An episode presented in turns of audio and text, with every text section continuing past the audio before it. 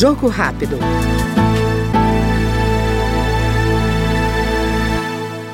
A Comissão de Constituição e Justiça aprovou o projeto que acrescenta a proibição de acesso à internet entre as penas de interdição temporária de direitos aplicadas a autores de crimes cibernéticos.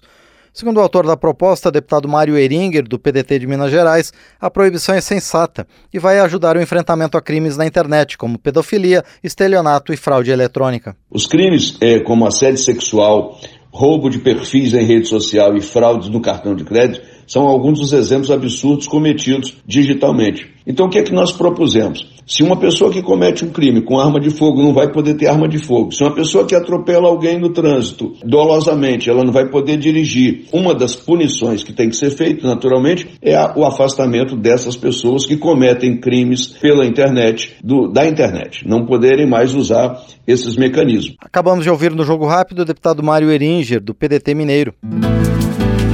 Jogo rápido.